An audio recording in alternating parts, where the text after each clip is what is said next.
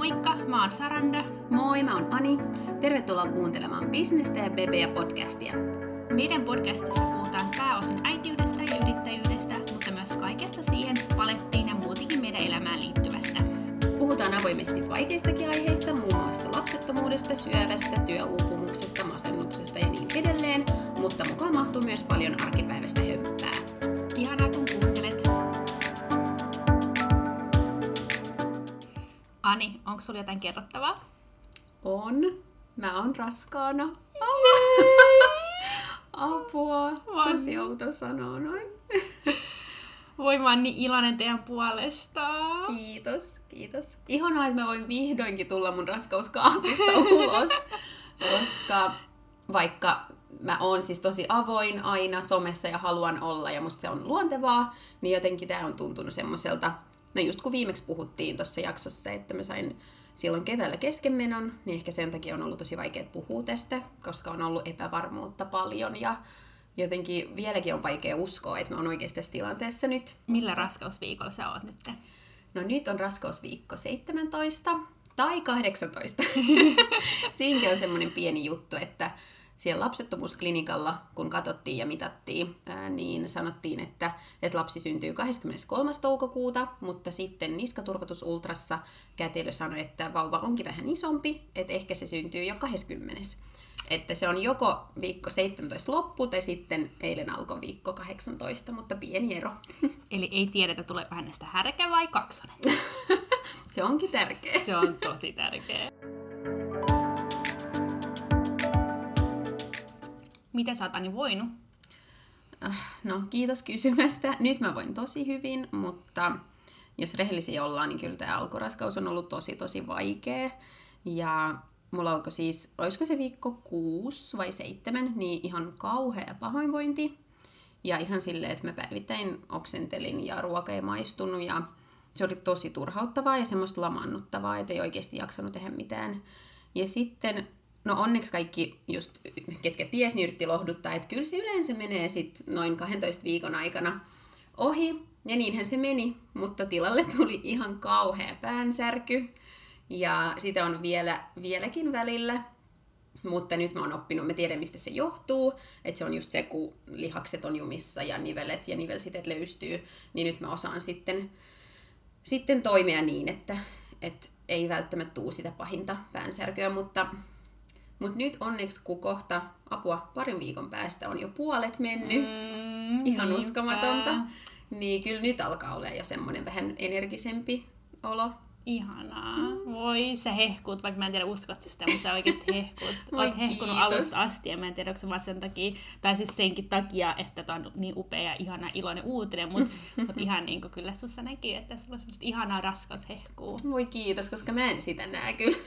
että mä oon miettinytkin, että vitsi kun kaikki puhuu just, että ekan kolmanneksen jälkeen alkaa se ihana, ihana olo, energia ja just, että naiset hehkuu ja niin mun mielestä en ole kyllä, ei ole mulla alkanut, mutta ihana kuulla, että Niin, ja sitten jokainen raskaus on erilainen, ja sitten kun se toisen kolmanneksen ihanuus alkaa, niin ei sekään yhdestä yöstä ala. Mm. Että muistan mun molemmissa raskauksissa, niin mullakin oli tosi vaikeat alkuraskaudet ja pahoinvoinnit ja pyörtymiset ja kaikki, mutta sitten toisen kolmanneksen sitten jossain vaiheessa sen Mm. aikana niin olikin yhtäkkiä tosi ihana ja se oli sitten se raskauden varmaan parasta aikaa. ihanaa. Mutta mä muistan, että se, mun mielestä se hehkuit ihan alusta loppuun silloin, vaikka olitkin välillä niin, että et, ei, ei maistu. Mä muistan, kun me mentiin kerran kahville ja sitten se et voinut juoda edes sitä, se tilasi appelsiinimehua. Ja se et Joo. voinut juoda edes sitä, kun se oli niin paha olo. Niin, voi ei, mutta silloinkin hehkuit kyllä mun Voi mielestä. kiitos, ei tuntunut siltä, mutta Eli sullakin on ollut alkuraskaudessa pahoinvointia ja Siis ihan kamalaa, joo. Ja mm. mä en voi jotenkin käsittää, että miten jotenkin niin ihana asia voi olla aluksi niin tuskallista. Niin. Ja, ja sitten mä myös en käsitä sitä, että miten helposti sen kaiken kuitenkin unohtaa. Että ihan niin kuin raskaan näköistä vähän myöhemmin. Voi mennä niin kuin parikin mm. jostain vaiheessa, että ah, pahoinvointi, mitä? Ja vaikka mä niin kuin, mä- mäkin tulin raskaaksi jo kymmenen kuukautta mun esikoisen syntymän jälkeen sitten uudestaan, niin mä olin unohtanut, miten, niin kuin, miten kamalaa se on. Mutta mäkin huomaan sen jo nyt, että kun mulla on ollut parempi olo ja pahoinvoinnista on kuitenkin se parisen viikkoa, niin mä muistan, että silloin kun mulla oli tosi tosi huono olo ja mä vaan makasin sohvalla ja oli hirveä nälkä, mutta mä en voinut syödä mitään, niin silloin mä ajattelin, että apua, että mä en enää ikinä halua olla raskaana. Mutta nyt, kun mä oon voinut paremmin, niin nyt on jo semmoinen fiilis, että no, ei se pahoinvointi ollut niin paha, että kyllä mä varmasti toisenkin lapsen haluun, jos vaan onnistuu. Kyllä, aika kultaa muistut, mm. hormonit kultaa nyt vielä enemmän.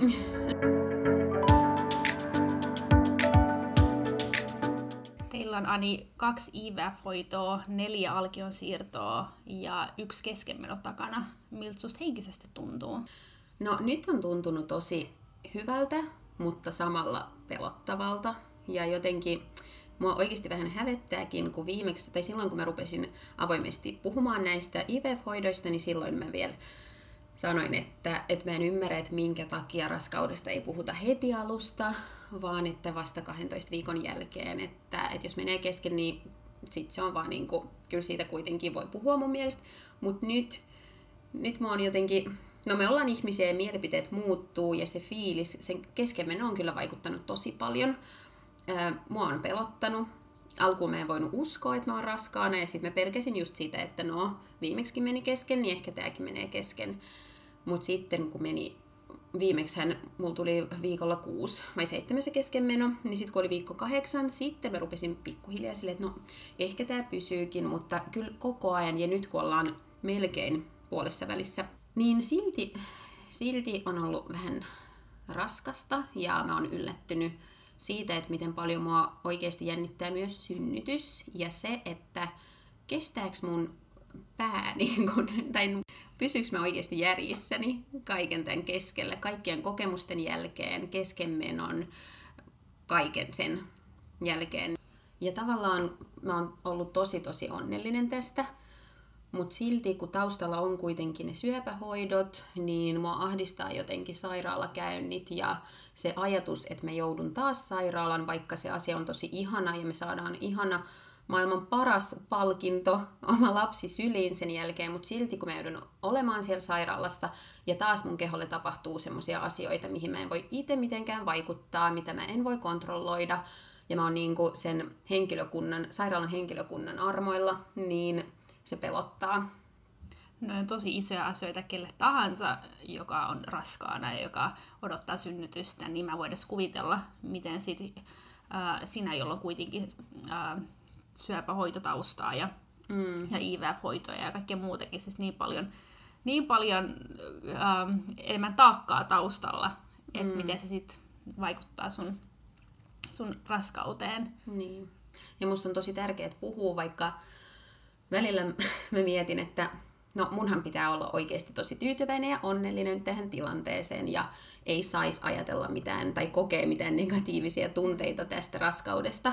Mutta kyllä ne vaan kuuluu asiaan ja ihan sama, että onko ollut keskenmenoja vai ei tai onko ollut syöpätaustaa, niin raskaus on muutenkin niin mullistava asia ja se on niin tuntematon juttu, että se vaan sun keholle tapahtuu asioita aika lyhyessäkin ajassa ja sun elämä muuttuu ihan täysin tosi lyhyessä ajassa, niin totta kai se on kelle tahansa ihan niin kuin uskomattoman vaikea prosessi. Just näin, eikä ole mitään tunteita, mitä ei saisi tunteet. Kaikki tunteet pitää antaa tuntea ja uh, ei ole mitään sellaista kaavaa, jonka mukaan raskauden pitää mennä, tai mitään semmoisia uh, tunteita, ajatuksia, jotka on vaan sallittuja tai enemmän mm. oikeita kuin muuten.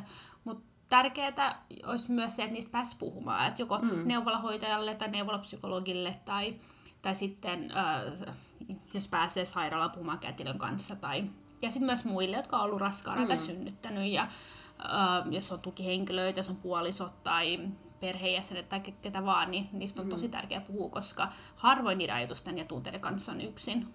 Joo, ja musta on ihanaa, että mulla on ollut tämmöinen ihana tukihenkilö sinä mm-hmm. täällä, kun sulla on kuitenkin kaksi lasta ja siitä on niin vähän aikaa, kun sä oot ollut raskaana, niin mä oon saanut sulta tosi paljon tukea ja hyviä neuvoja, niin kiitos siitä.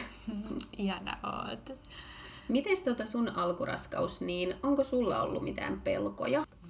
Joo, äh, esikoista kun odotin, niin totta kai sitä mietti, että millainen äitissä tulee olemaan ja ja sitten kun oli jo valmiiksi niin kuin, tosi kiva elämä, niin mä ajattelin, että mikä mua vaivaa, kun mä niin kuin, äh, tahalleni haluan sinne semmoisen tekijän, joka tulee muuttaa kaiken. Ja, ja kyllä sitten muuttikin, mutta lähinnä hyvällä tavalla. Ja, ja, tota, Joo, ei mennyt kauan, että mä halusin jo toisen lapsen. Ja...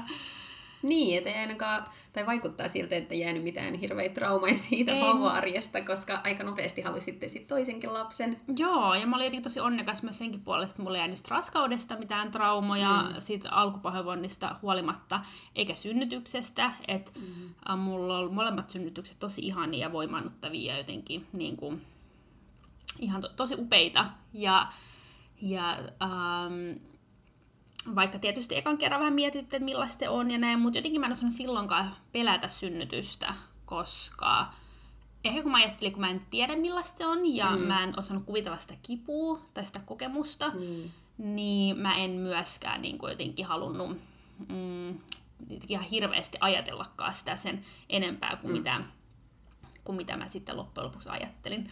Okei. Mites tota, kun mua ainakin on auttanut se, että just kun mä tajusin, että mä pelkään sitä synnytystä, niin se, että mä otan hirveästi selvää, että mitä, mitä vaihtoehtoja siinä on ja miten, mm. se, miten se kulku menee. Ja, ää, ja sitten mä oon kyllä lukenut valitettavasti myös, onko se nyt vauva.fi, niitä keskustelupalstoja, ja lukenut myös aika kauheitakin tarinoita, niin Äh, onko se silloin, tai silloin kun sä odotit elaa, niin luiko se, otiko se selvää, niin kuin, että mitä voi mennä pieleen ja mitä sitten, ja luiko se mitään synnytyskertomuksia? Ja...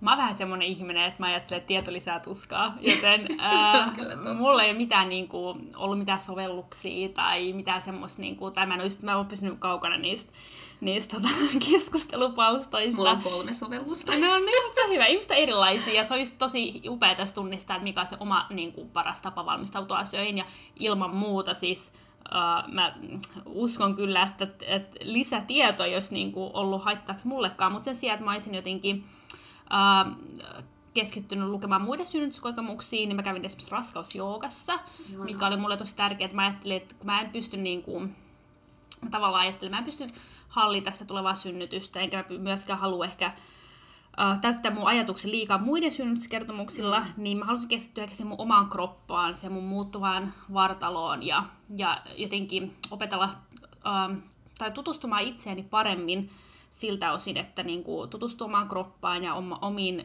hengitys mm, tapoihin ja, mm. ja yritin miettiä, että mistä mä, niin kuin, mitkä on sellaisia asioita, mistä mä saan nautintoa ja iloa, mikä rentouttaa mua ja mistä mä saan voimaa. Ja sitten mä tajusin eka raskauden aikana, että vesi on mulle sellainen elementti, mikä on mulle tosi tärkeä ja, ja mä koko raskauden aikana niin kuin, hakeuduin uimahalliin ja kävin tosi paljon mm. suikussa ja, ja sitten mä jotenkin tajusin, että mä haluan ehkä ammesynnytyksen. Ja sitten mä jotenkin yritin ajatella, niin kuin, että, että mistä minä tykkään, mistä mulle voisi olla hyötyä. Ja mä käännyin ehkä siinä asiassa sisäänpäin. Ja mä tiedän, että jollekin se on niin kuin, että, että saa tukea ja turvaa, kun käytyy ulospäin, mutta mm. mulla se ehkä toimi niin, että mä koin sen helpommaksi keskittyä itseeni. Mutta se on tosi tärkeää ja ihanaa, että tosta munkin pitää ottaa vähän mallia, koska just se, että, että mitkä asiat on ne, mitkä tuo sulle raskaana ollessas, niin sitä nautintoa ja hyvää oloa, niin keskittyy niihin, koska varmasti sit synnytyksessäkin voi, kun sä tiedostat jo, että mitkä asiat auttaa sua, esimerkiksi se, ne hengitysharjoitukset ja vesi ja näin, tai joku tietty musiikki vaikka, niin siitä on ehkä helpompi siinä niin kuin synnytyksen aikanakin. Ilman muuta. Joo. Ja sitten on myös äh, tärkeää ilmasta ne asiat myös sille tuki, mahdolliselle tukihenkilölle, kun mm. tulee mukaan synnytykseen, niin on hyvä kertoa hänellekin, että mitkä mahdollisesti voisi olla sellaisia asioita, mistä, mistä saisi lohtua ja tukea, niin hänkin osaa sitten ehdottaa niitä, jos jotenkin tuntuu, että siinä hetkessä ei välttämättä osaa itse itse Joo. toimii parhaaksi. Joo, ja jos on, ite, jos on jotenkin vaikeet ymmärtää tai niin tiedostaa, että mitkä asiat toimii mulla, niin mä ainakin suosittelen lämpimästi kaikkia semmoisia webinaareja. Mä siis pakotin Rikon puolentoista tunnin webinaariin, missä puhuttiin siitä, että, että miten tukihenkilö voi auttaa siinä synnytyksessä. Ja siellä oli oikeasti tosi hyviä vinkkejä, niin kuin käytännön juttuja, että jos ei tule itselle mieleen, niin sitten ainakin asiantuntijat voi antaa semmoisia vinkkejä, mitkä toimii suurimmalla osalla. Mm, kyllä. Et jos se itse keksi, niin esimerkiksi just, että mulle tosi iso juttu on se sairaalan valaistus, koska kun mä oon ollut paljon sairaalassa ja siellä on aina se hirveän kirkas lamppu,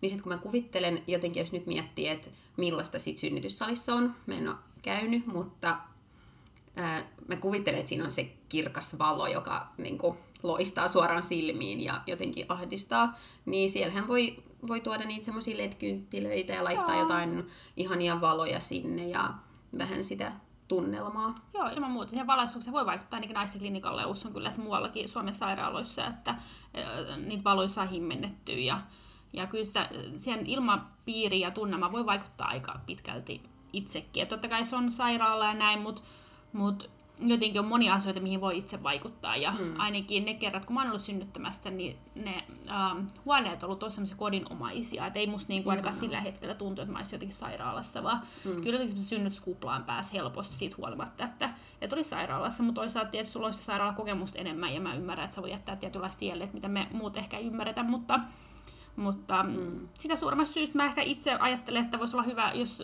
vähänkin jännittää synnytys tai, tai pelottaa, niin että jos olisi mahdollista käydä vaikka, vaikka katsomassa siellä sairaalassa, millainen ympäristö siellä olisi saa vaikka lähetteen neuvolasta tai, tai mikä nykyinen toiminto nyt onkaan. Joo, ehdottomasti. Ensi kerralla kun mennään neuvolaan, niin varmasti kysyn tai kerron, että mua pelottaa, koska alussa jotenkin, kun meni ensimmäistä kertaa neuvolaan ja kysyttiin, no, että onko teillä mitään ajatuksia tai kysymyksiä, niin silloin oli niin pihalla, että ei osannut yhtään sanoa mitään, ja mä en edes tiennyt, että pelottaako mua synnytys. Mä jotenkin, silloin vielä mua pelotti se keskenmeno, että mm. mitä jos mm. niin kuin, menee huonosti. Niinpä. Mutta nyt kun lähestytään kuitenkin sitä, no ei nyt lähestytä loppua, loppuraskautta, mutta kuitenkin, että se on niin paljon mielessä se synnytys, niin nyt mä tiedostan sen, että se oikeasti ahdistaa ja pelottaa, niin varmasti otan puheeksi ensi kerralla.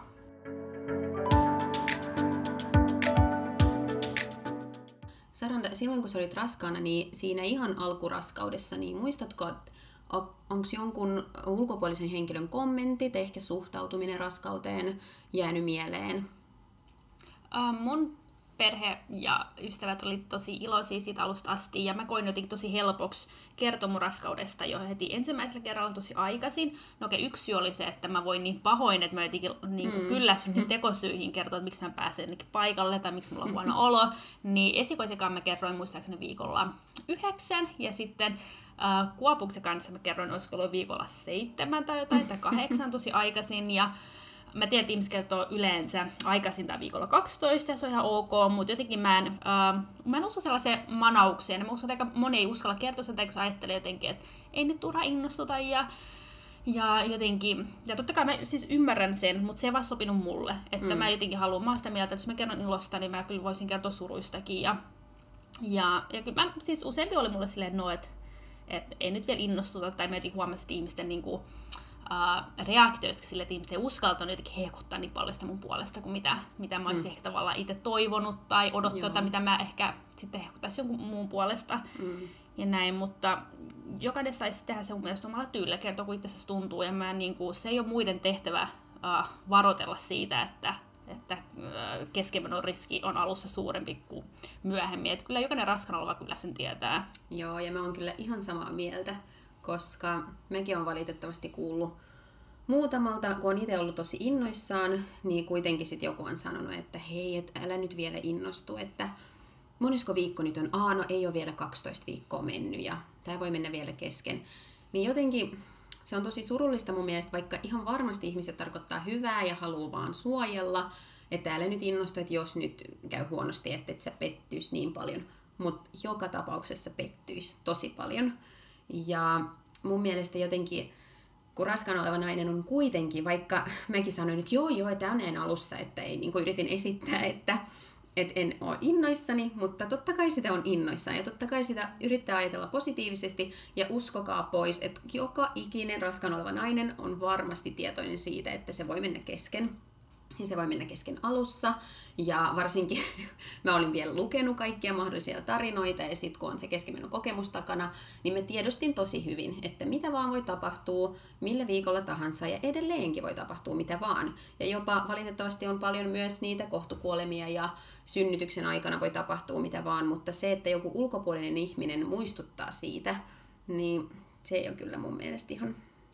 Ottakaa vinkistä vaarin, älkää tehkö sitä. Niinpä.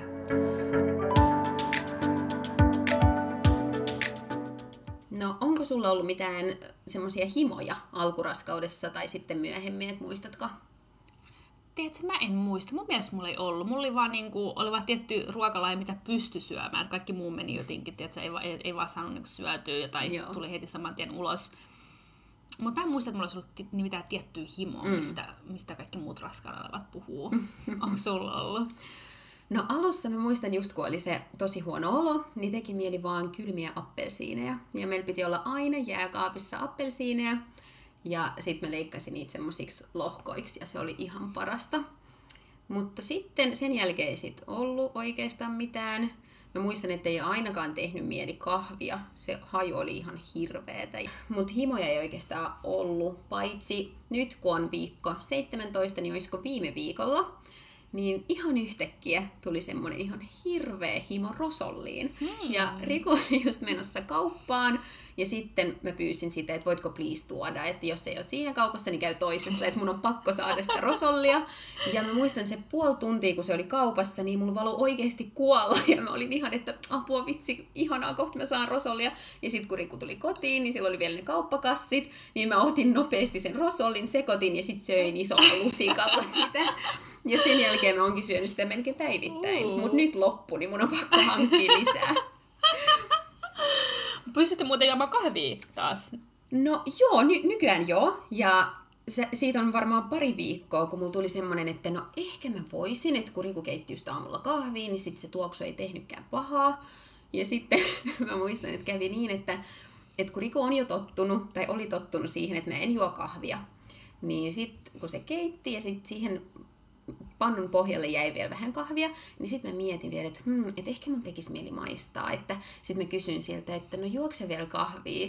Niin sit se ei tajunnut, ei se tietenkään osaa lukea mun ajatuksia, niin sit se oli vaan, oh no joo, voimme juoda. Sitten se kaatoi sen oman kuppiin ja join, joi, ja mä mietin, että voi ei, mä olisin halunnut.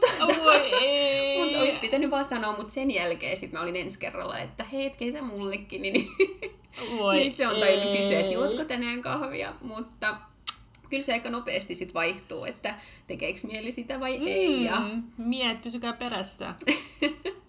niinpä.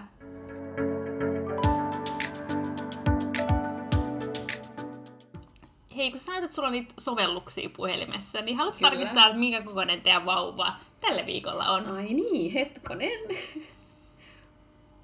No se on nyt appelsiinin kokonen itse asiassa. Appelsiini, pieni appelsiini, Vanni Illan teidän puolesta. Kiitos, tää on kyllä ihanaa.